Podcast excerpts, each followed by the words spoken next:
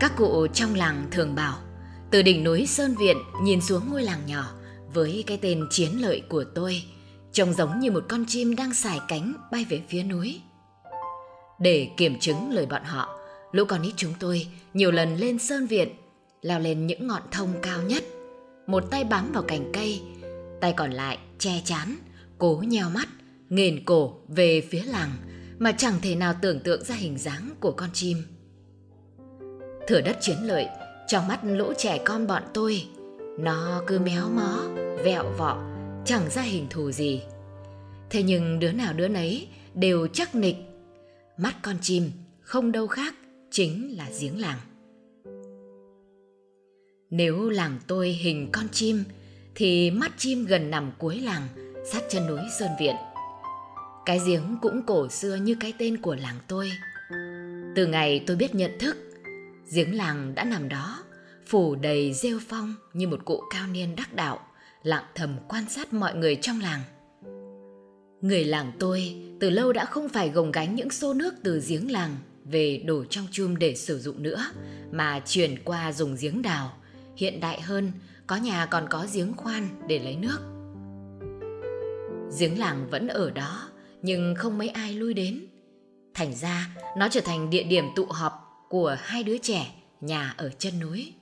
Ở đó thường diễn ra những cuộc hội họp để bàn bạc xem hôm nay chơi gì. Và tất nhiên, tôi sẽ là người lựa chọn, còn Lan Hấp là người răm rắp nghe theo, không lần nào có ý kiến khác. Những đứa trẻ trong làng tôi thường được gọi bằng những biệt danh. Đứa thì người lớn đặt, có đứa thì tụi trẻ con tự đặt. Các biệt danh đa phần đều dựa vào các đặc điểm nhận dạng của đứa trẻ đó và đa phần đều xấu. Như cái biệt danh trung móm bởi khuôn mặt móm của tôi, hay thằng Hiếu nhà ở giữa làng cũng là đứa bạn thân trên lớp của tôi. Người nó đen xì như củ súng nên bị gọi là Hiếu đen. Thế nhưng có vẻ cái biệt danh của con Lan là xấu nhất. Chữ hấp thật nặng nề và bất công với nó. Bố tôi và bố của Lan, chú Hân, vốn là bạn của nhau. Sau này lại cùng đi bê một đợt nên càng trở nên thân thiết. Trong những cuộc nhậu của hai người, những câu chuyện bắt đầu có thể khác nhau. Khi là chuyện giống má, phân cho, đồng bãi, lúc là tiền nong con cái học hành, hay có khi là chuyện thời tiết nắng mưa. Thế nhưng nói một vòng, kiểu gì thì những câu chuyện cũng quay về những tháng ngày chiến tranh. Những lúc như vậy, dù đã ăn xong xuôi, tôi vẫn ngồi chầu hầu bên cạnh bố để hóng chuyện, trong khi mẹ tôi đã xuống dưới bếp dọn dẹp. Trong hơi rượu, giọng hai người đàn ông khê nồng kể về những năm tháng tuổi 18 từng sống và chiến đấu. 18 năm chỉ gắn bó với cánh đồng, con trâu, với dòng sông Vân và ngọn núi Sơn Viện quê nhà. Đi cùng mẹ từ nhà đến thị xã mà cảm tưởng đã đi xa lắm rồi. Vậy mà đùng một cái, đăng lính nhập ngũ. Trên chiếc xe thùng, người ta chở cả hai đến khu tập trung, nơi cách nhà tôi vài trăm cây số để rèn luyện sức khỏe cho cuộc hành trình vào Nam. Dù là con nhà nông, vốn quen với những công việc chân tay nặng nhọc, nhưng vào lính, thời gian đầu vẫn chẳng thể quen được. Đặc biệt, bố tôi vốn không được to cao gì, nên việc luyện tập càng trở nên vất vả. Bố kể, ngày ấy, mỗi ngày đều luyện tập đi bộ trên 20 cây số, qua đủ các loại địa hình mà người ta dựng lên cho giống với thật. Ba lô người nào người nấy, nhét nặng trịch toàn gạch. Số cân nặng theo thời gian cứ tăng dần lên. Ban đầu là 10 kg, sau đó tăng dần đến 30 kg. Luyện tập đi cả ngày rồi đêm cho đôi chân, con mắt quen dần với sức nặng và bóng tối. Tập thì mệt, nhưng ai cũng háo hức. Bởi đi bê là điều gì đó thiêng liêng lắm. Ngày ấy, cả một thế hệ thanh niên với khát khao mãnh liệt được vào năm chiến đấu. Cả bố tôi và chú Huân đều mong ngóng đến ngày đi. Cuối cùng sau một tháng rèn luyện thể lực và học chính trị, mọi người cũng được lên đường, bắt đầu một cuộc hành trình vĩ đại của thời kỳ hoa lửa. Cuộc hành quân trong những cánh rừng Trường Sơn rậm rạp kéo dài nhiều tháng trời đầy nguy hiểm, đói và mệt. Ngoài bom đạn, chết chóc, sốt rét rừng thì những con vắt bu đặc dưới nền đất đầy lá ẩm mục cũng là điều ám ảnh kinh hoàng với những người lính. Những con vắt nhỏ như những cái kim tua tủa vươn những cái vòi trực bám vào chân người để hút máu. Sau nhiều ngày đi rừng, bố tôi bắt đầu lên cơn sốt. Đầu nóng hâm hấp, nhưng người thì lạnh, dù trời nắng như đổ lửa. Bố uống hết số thuốc ký ninh được cấp phát, chú Hân phải cho thêm mà chẳng khỏi. Có khi mệt quá, chẳng đủ sức mà uống. Chú Huân phải mài ký ninh để đổ vào miệng cho bố tôi. Rồi dìu ông đi. Người bố tôi cứ lả dần, lả dần, trong khi cuộc hành quân vẫn phải tiếp tục. Đôi chân ông vẫn cố gắng lê theo đoàn, dù cơn sốt hành hạ và cả người đau nhức, mỏi nhừ. Nhiều lúc có cảm tưởng chú Huân đang kéo bố tôi đi, chứ chân không còn sức để lết nữa. Tình trạng đó kéo dài suốt gần tuần trời. Cho đến một hôm, trời bỗng đổ sập trước mắt, tối sầm lại, và ông không hay biết gì nữa. Bố tôi được chuyển ngược ra Bắc, còn chú Huân tiếp tục hành trình. Ông tỉnh lại trong căn phòng trắng, hỏi cô y tá mới hay mình đã hôn mê suốt một tháng, cả người tím tái, tưởng chết. Cô kể, trong lúc hôn mê bất tỉnh, bố tôi miệng liên tục gọi ai đó tên là Huân. Sau lần đấy, bố tôi được chuyển đến đơn vị phục vụ hậu cần vì tình trạng sức khỏe yếu. Chú Huân với bố tôi tách nhau từ đợt đó. Mãi sau này khi giải phóng, về lại làng mới gặp lại nhau. Chú Huân kể, đó là thời kỳ kinh hoàng, khắp nơi là bom đạn. Cái chết thường trực khắp mọi nơi, nhưng những người lính cụ hồ của chúng ta đúng là dũng cảm. Đi giữa cánh rừng cháy khét mù mà vẫn lạc quan hát khúc quân hành. Ai từng trải qua rồi mới thấy với sự quyết tâm đấy, thằng Mỹ chứ bố chúng sang, ta cũng quét bằng sạch. Bố tôi nghe vậy, vỗ đùi cái đét, đưa chén cạn với chú Hân, rồi nâng lên miệng, uống ực một cách đầy khoái trá, tự hào. Tôi ngồi bên cạnh nghe chuyện mà cũng dâm gian, hừng hực, lấy cái khí thế, đầy quyết tâm ấy. Thế nhưng có một điều về chiến tranh mà bố tôi và chú Hân ít khi đụng đến. Đó là nỗi buồn của chú Hân, là dấu hiệu kết thúc cho những cuộc nhậu của hai người.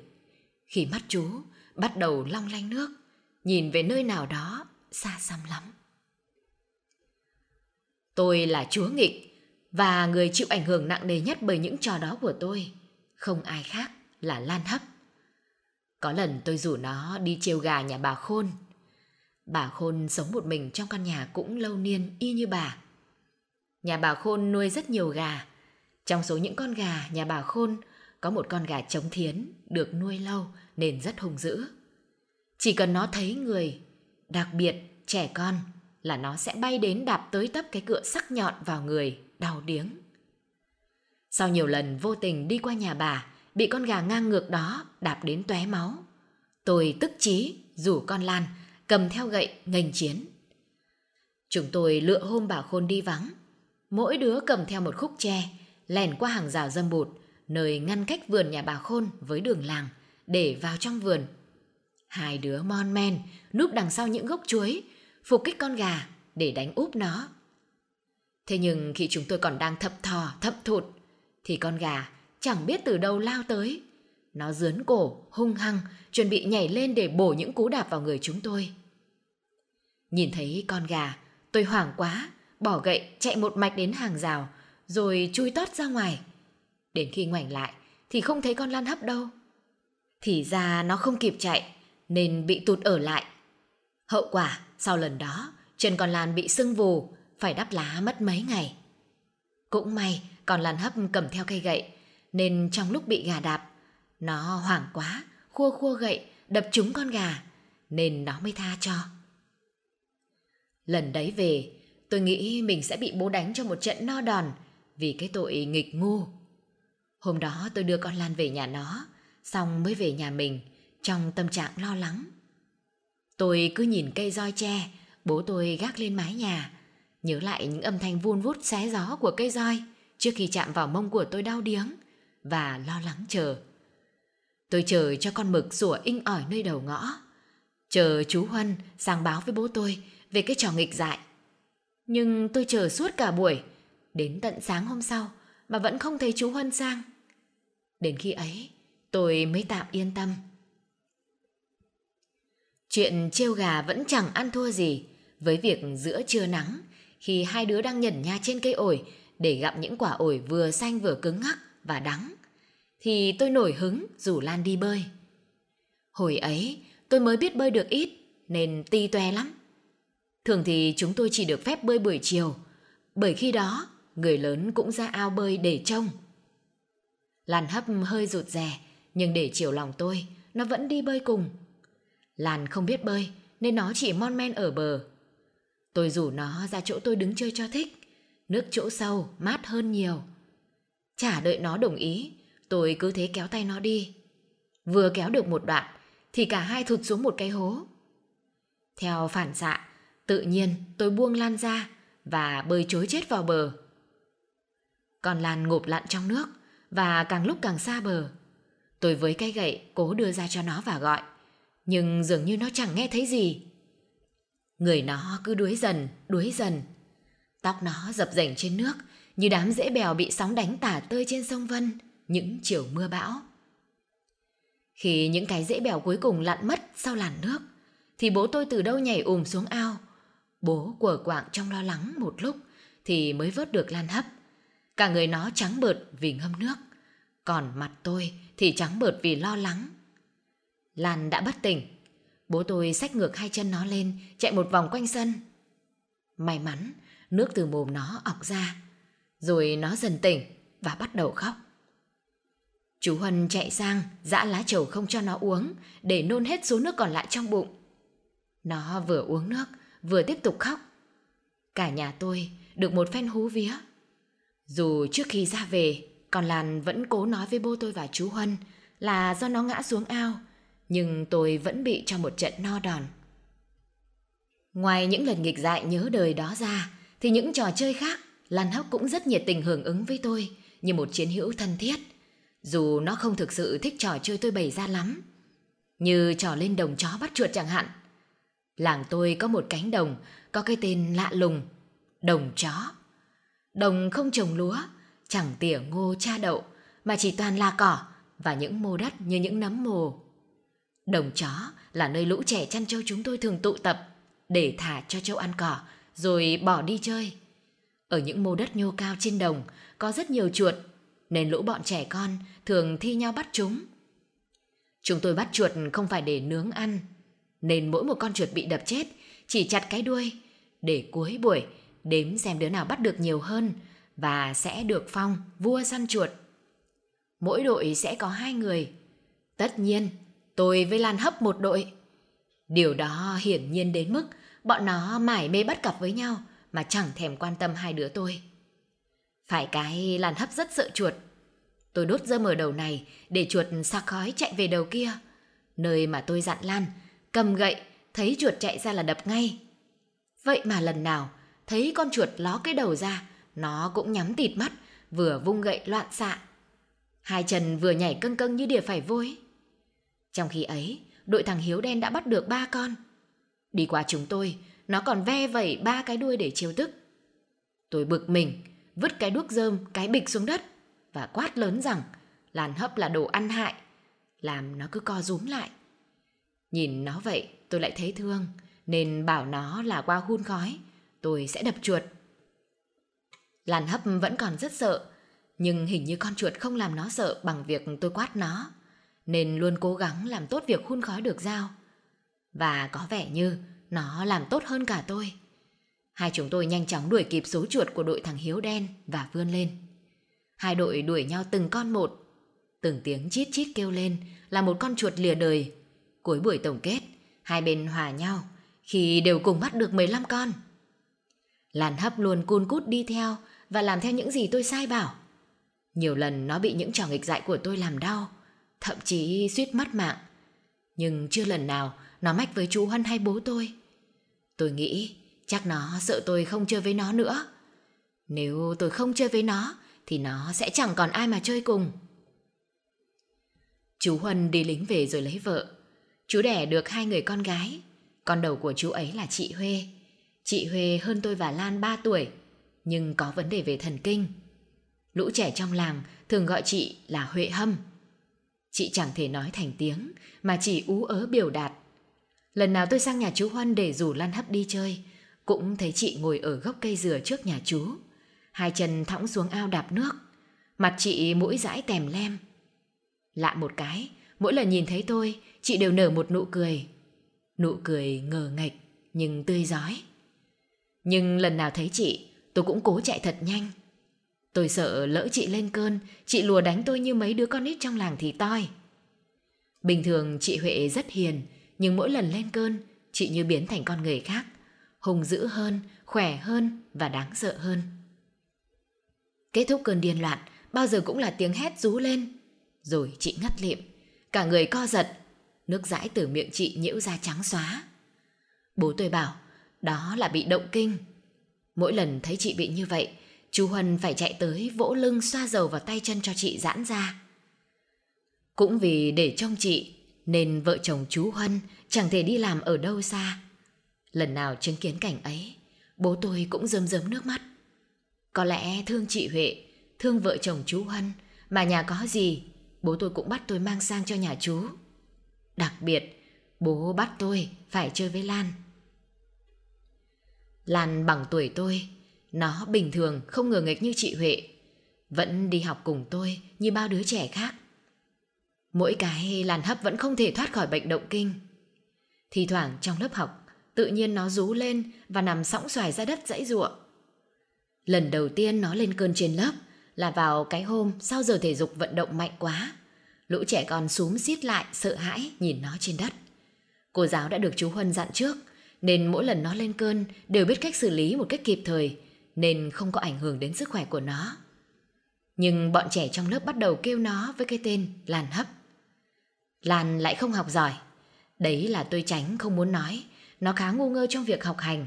Nên bọn trẻ lại càng có căn cứ để đánh đồng nó cũng như chị nó. Chúng nó gọi hai chị em Lan Huệ là chị em hâm hấp và bắt đầu trêu chọc. Mỗi giờ ra chơi, bọn nó thường hùa nhau xô đẩy Lan Hấp và kêu nó là đồ thần kinh. Nhưng Lan Hấp vô cùng mạnh mẽ, khác hẳn vẻ khiêm nhường khi chơi với tôi. Đứa nào đụng vào nó là nó sẵn sàng cho ăn đấm ngay. Nhờ có việc đó mà tôi mới biết Lan Hấp khỏe vô cùng khi một lúc nó sơi tái luôn ba thằng trong lớp. Thế nhưng sự xù lông lên của nó càng khiến những trò trêu chọc trở nên ác ý và càng đẩy nó ra xa mọi người. Sau tất cả, chỉ còn mỗi tôi là chơi với Lan Hấp. Nhưng có vẻ như tôi cũng tự tạo cho mình một khoảng cách với nó. Sau cái vụ bị trêu chọc và gán ghép, với trái tim, hai bên là Trung Móm và Lan Hấp. Ở trên trường, tôi thường tảng lờ và coi như không quen biết với Lan Hấp, bởi sợ những lời gán ghép đó. Tôi sợ một ngày, tôi cũng sẽ bị bọn nó đánh đồng là có vấn đề về thần kinh giống như Lan Hấp và chị Huệ. Mỗi lần đi học về, khi nghe tiếng trống tan trường là tôi ôm cặp phi ra cửa lớp, chạy một mạch về nhà mà chẳng chờ Lan Hấp đi cùng như mọi lần. Thế nhưng, ngoài những giờ đi học, ở nhà tôi với nó vẫn chơi với nhau. Hai đứa chúng tôi vẫn rủ nhau ra giếng làng để nô đùa nằm sõng xoài trên nền gạch mắt lạnh của thành giếng. Nhìn xuyên qua tán la đa về phía bầu trời xanh thẳm. Những hôm không có trò gì hay để chơi, cả hai cứ nằm dài nhìn những đám mây hình dung ra đủ hình thù và xí cho mình những đám mây làm của riêng. Đa số những đám mây đẹp với những hình rồng, hình phượng, hình voi do tôi độc chiếm cả.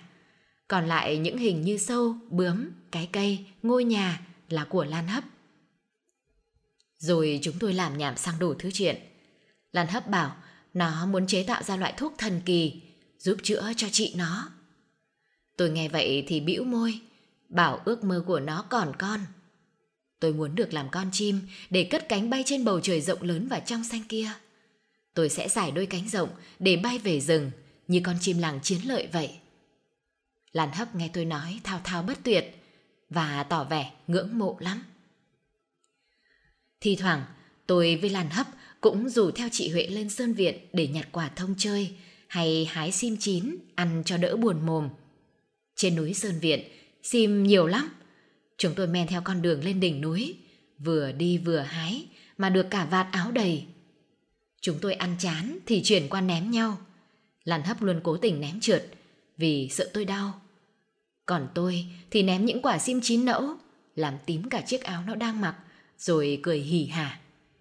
Chơi chán, hai đứa nằm dài trên những lá thông khô. Chị Huệ ngồi bên gốc thông, vừa nhận nha quả sim, vừa cười ngờ nghịch một mình. Cuối buổi, hai đứa tôi còn tranh thủ vơ được một ôm lá thông lớn, về nhà để nhóm bếp, trong niềm hân hoan như một chiến lợi phẩm lớn. Nhẽ ra tôi sẽ tiếp tục chơi với Lan Hấp mãi như vậy, nếu không có sự việc xảy ra sau đó. Tôi chạy về nhà, xô cái cổng tre kêu lạo xạo như xương người và ném cái cặp đang đeo trên vai ra giữa sân và khóc bù lu bù loa. Tôi vẫn nhớ như in, đó là cái cặp vải màu đỏ với viền ngoài màu xanh, cặp có hai khóa và ba ngăn, bên ngoài có in hình bốn năm đứa trẻ, cả gái và trai với đủ sắc màu da đang nắm tay nhau. Công bằng mà nói, đó là cái cặp đẹp và rất dịn so với cái cặp rách nát mà mẹ tôi mua từ hồi năm ngoái. Chuyện là cặp của tôi đã bị rách tả tơi sau những lần chui rúc khắp các xó xỉnh sau giờ học. Tôi đã nhiều lần đòi bố mẹ mua cặp mới, nhưng mẹ chưa cho. Mẹ tôi cố gắng may lại thật khéo những chỗ rách để tôi tiếp tục dùng, dù chỉ vài bữa là nó lại nát tươm. Hôm đó có đoàn thiện nguyện đến trao quà ở trường tôi. Tôi chẳng nhớ tên, chỉ biết đó là một tổ chức của nước ngoài. Vì có những ông Tây cao to như người khổng lồ, cứ xì xồ xì xào, những gì mà chúng tôi nghe chẳng thể hiểu. Họ nhờ nhà trường và ủy ban xã tập hợp những trẻ em bị ảnh hưởng bởi chất độc dioxin, trẻ dị tật và mắc các hội chứng về tâm thần. Người ta đến nhà bảo chú Huân mặc cho chị Huệ bộ quần áo đẹp để dẫn ra trường nhận quà. Hôm đó, ngoài những người như chị Huệ lên nhận quà, còn có cả Lan Hấp do thầy hiệu trưởng đưa lên. Phần quà hôm đó là một túi bánh kẹo lớn và chiếc cặp màu đỏ sặc sỡ.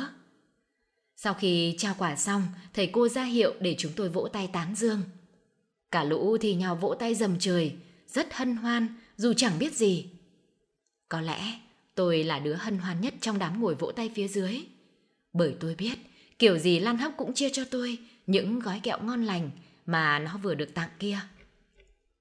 Tôi không ngờ, ngoài kẹo, chú Huân còn cho tôi cả chiếc cặp của chị Huệ. Bởi chị không đi học, nên chiếc cặp giữ chẳng để làm gì. Còn Lan thì đã có cặp của nó. Nhận chiếc cặp của bố, tôi có chút bối rối, vừa mừng vui vì có cặp mới, vừa linh cảm là có điều gì đó làm tôi thấy sợ sợ. Và linh cảm ấy của tôi hoàn toàn chính xác. Khi tôi đeo cặp đi bộ đến trường, ngay trên đường thấy tôi đeo chiếc cặp đỏ, nhiều đứa tôi chẳng quen biết đã chỉ trỏ. Chúng thầm nhỏ to với nhau về việc cái thằng đeo cặp đỏ có thần kinh hay không. Vì rõ ràng chỉ có bọn thần kinh, dị tật mới có cái cặp đó. Tôi nghe thấy nhưng cố lở đi và dạo bước thật nhanh. Cho đến khi tôi bước vào lớp học. Vừa thấy tôi, cả lớp đã cười ồ lên. Ồ, Trung Móm với Lan Hấp đeo cặp đôi, đôi vợ chồng thần kinh. Đằng sau mỗi câu nói là tiếng cười hỉ hả của cả lớp. Và trong suốt buổi học ngày hôm đấy, tôi cứ lầm lì cúi mặt xuống bàn và không ra khỏi chỗ ngồi, nhưng vẫn không tránh được những lời trêu chọc ác ý. Tôi như con thú hoang tội nghiệp, giơ tay chịu trận trước bọn thợ săn với những mũi tên độc được bắn ra từ miệng của họ. Trong giờ học, tôi chẳng thể nào tập trung, mắt toàn lơ đãng nhìn ra cửa sổ và trông ngóng mau mau hết giờ để chạy về nhà. Vài lần, tôi vô tình lướt nhìn về chỗ ngồi của Lan Hấp. Tôi bắt gặp ánh mắt của nó nhìn tôi buồn tham thẳm. Chẳng hiểu sao, lúc đó tôi giận và ghét nó cùng chị Huệ ghê gớm. Dù chị em nó chẳng làm điều gì có lỗi với tôi cả. Sau ngày hôm đó, tôi kiên quyết đeo cái cặp rách đi học, dù bố tôi đã đánh đòn và đe thế nào đi nữa. Cuối cùng, bố tôi đành chịu mua cho tôi một chiếc cặp khác. Chẳng biết vô tình hay cố ý, mà chiếc cặp mẹ mua cho tôi cũng có màu đỏ. Lạ một cái, chiếc cặp chỉ là khác một tí về hoa văn và hình dáng. Về chất liệu tương đối, giống với cặp kia. Ấy vậy mà khi tôi đeo nó ra đường, chẳng còn ai bàn tán hay chú ý gì nữa. Cũng kể từ lần đó, tôi ít hẳn chơi với Lan Hấp. Tôi sợ cái cảm giác bị trêu chọc, bị gán ghép là thần kinh. Rồi chúng tôi lên cấp 2, tôi học lớp chọn, còn Lan Hấp học lớp đại trà. Lớp tôi học buổi sáng, còn lớp nó học buổi chiều. Những ngày nghỉ, tôi chỉ vùi đầu vào những cuốn truyện tranh ở nhà, nên hai đứa chẳng gặp nhau. Khi chán chuyện, tôi cũng chạy vào giữa xóm để tìm thằng Hiếu đen chơi, chứ tuyệt nhiên không chơi với Lan Hấp. Nhiều lần trên đường đi học, thấy Lan Hấp lủi thủi một mình dắt trâu ra đường. Thấy tôi, mắt nó hấp háy, mặt dạng dỡ hẳn lên. Nhưng rồi ngay sau đó, quay trở lại trạng thái buồn giàu. Khi thấy tôi vờ như liếc nhìn sang phía khác, không nhìn thấy nó. Mãi khi cách nó một đoạn khá xa, tôi mới quay đầu lại thì thấy cái dáng nó nhỏ xíu, cô liêu, bên con trâu trên con đường làng rộng thanh thang. Thời gian cứ thế trôi qua và chúng tôi như những người xa lạ, chưa từng xuất hiện trong cuộc đời nhau. Bài vở, rồi những người bạn, những trò chơi mới, cuốn tôi đi và tôi quên mất mình từng có đứa bạn tên là Lan Hấp cho đến ngày hôm đấy. Tôi đi học về, ngang qua cổng nhà Lan Hấp, thấy nhộn nhạo rất đông người. Thấp thoáng trong đám đông lố nhố ở sân đấy, tôi thấy có cả bố tôi. Tôi định bụng cất cặp sách, rồi chạy sang hỏi Lan Hấp coi có chuyện gì mà nhà nó đông vậy. Đó là lần đầu tiên, sau hơn một năm trời, tôi có ý định bắt chuyện lại với nó. Tôi còn chưa kịp về đến ngõ nhà tôi, thì mẹ đã từ đâu chạy đến, ôm chầm lấy tôi, khóc nức nở. Con Lan, con Lan nó chết rồi Trung ơi. Tôi bàng hoàng như không tin vào tai mình nữa. Chân tay bồn rồn như không còn sức sống. Mẹ tôi kể, hôm ấy nó ra cầu ao vớt bèo về nấu cám cho lợn như mọi lần.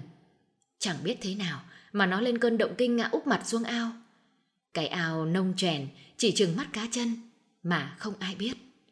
Đến khi người ta vớt nó lên thì xác nó đã cứng đơ với những bó cơ co rút nhìn vô cùng thống khổ. Mẹ tôi bảo tôi sang thắp cho Lan nén hương. Tôi theo mẹ vào đám tang, nghe bảo xác nó phải bóp rượu rất lâu mới có thể thẳng được. Nó nằm trên chiếc giường tre, trên mặt đắp một tấm khăn trắng, nên tôi không nhìn thấy mặt nó. Hình như tôi quên mất mặt nó rồi. Sau một năm, tôi chẳng thể hình dung ra con Lan ngày nào. Cùng tôi chạy cùng làng cuối xóm. Còn Lan leo lẻo theo tôi như cái đuôi mà chẳng đòi hỏi. Giờ nó nằm đó, không động đậy. Liệu nó có trách tôi đã bỏ rơi nó và xa lánh nó như bao đứa trẻ khác hay không?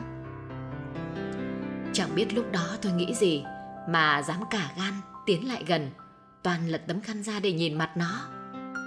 May mẹ tôi cản lại và tôi ôm mẹ khóc nức nở. Mẹ, mẹ ơi! Con muốn nhìn mặt Lan lần cuối. Con quên mặt nó mất rồi mẹ ơi. Đám tang của Lan, Người làng tôi đến đông lắm. Không ai cầm lòng được Khi chứng kiến vợ chồng chú Huân Vật vã bên chiếc quan tài của con.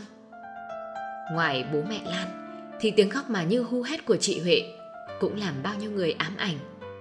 Chị đau đớn vặn vẹo những bó cơ mặt một cách thống khổ, Để ép những giọt nước mắt chảy ra Cùng với nước mũi và nước dãi.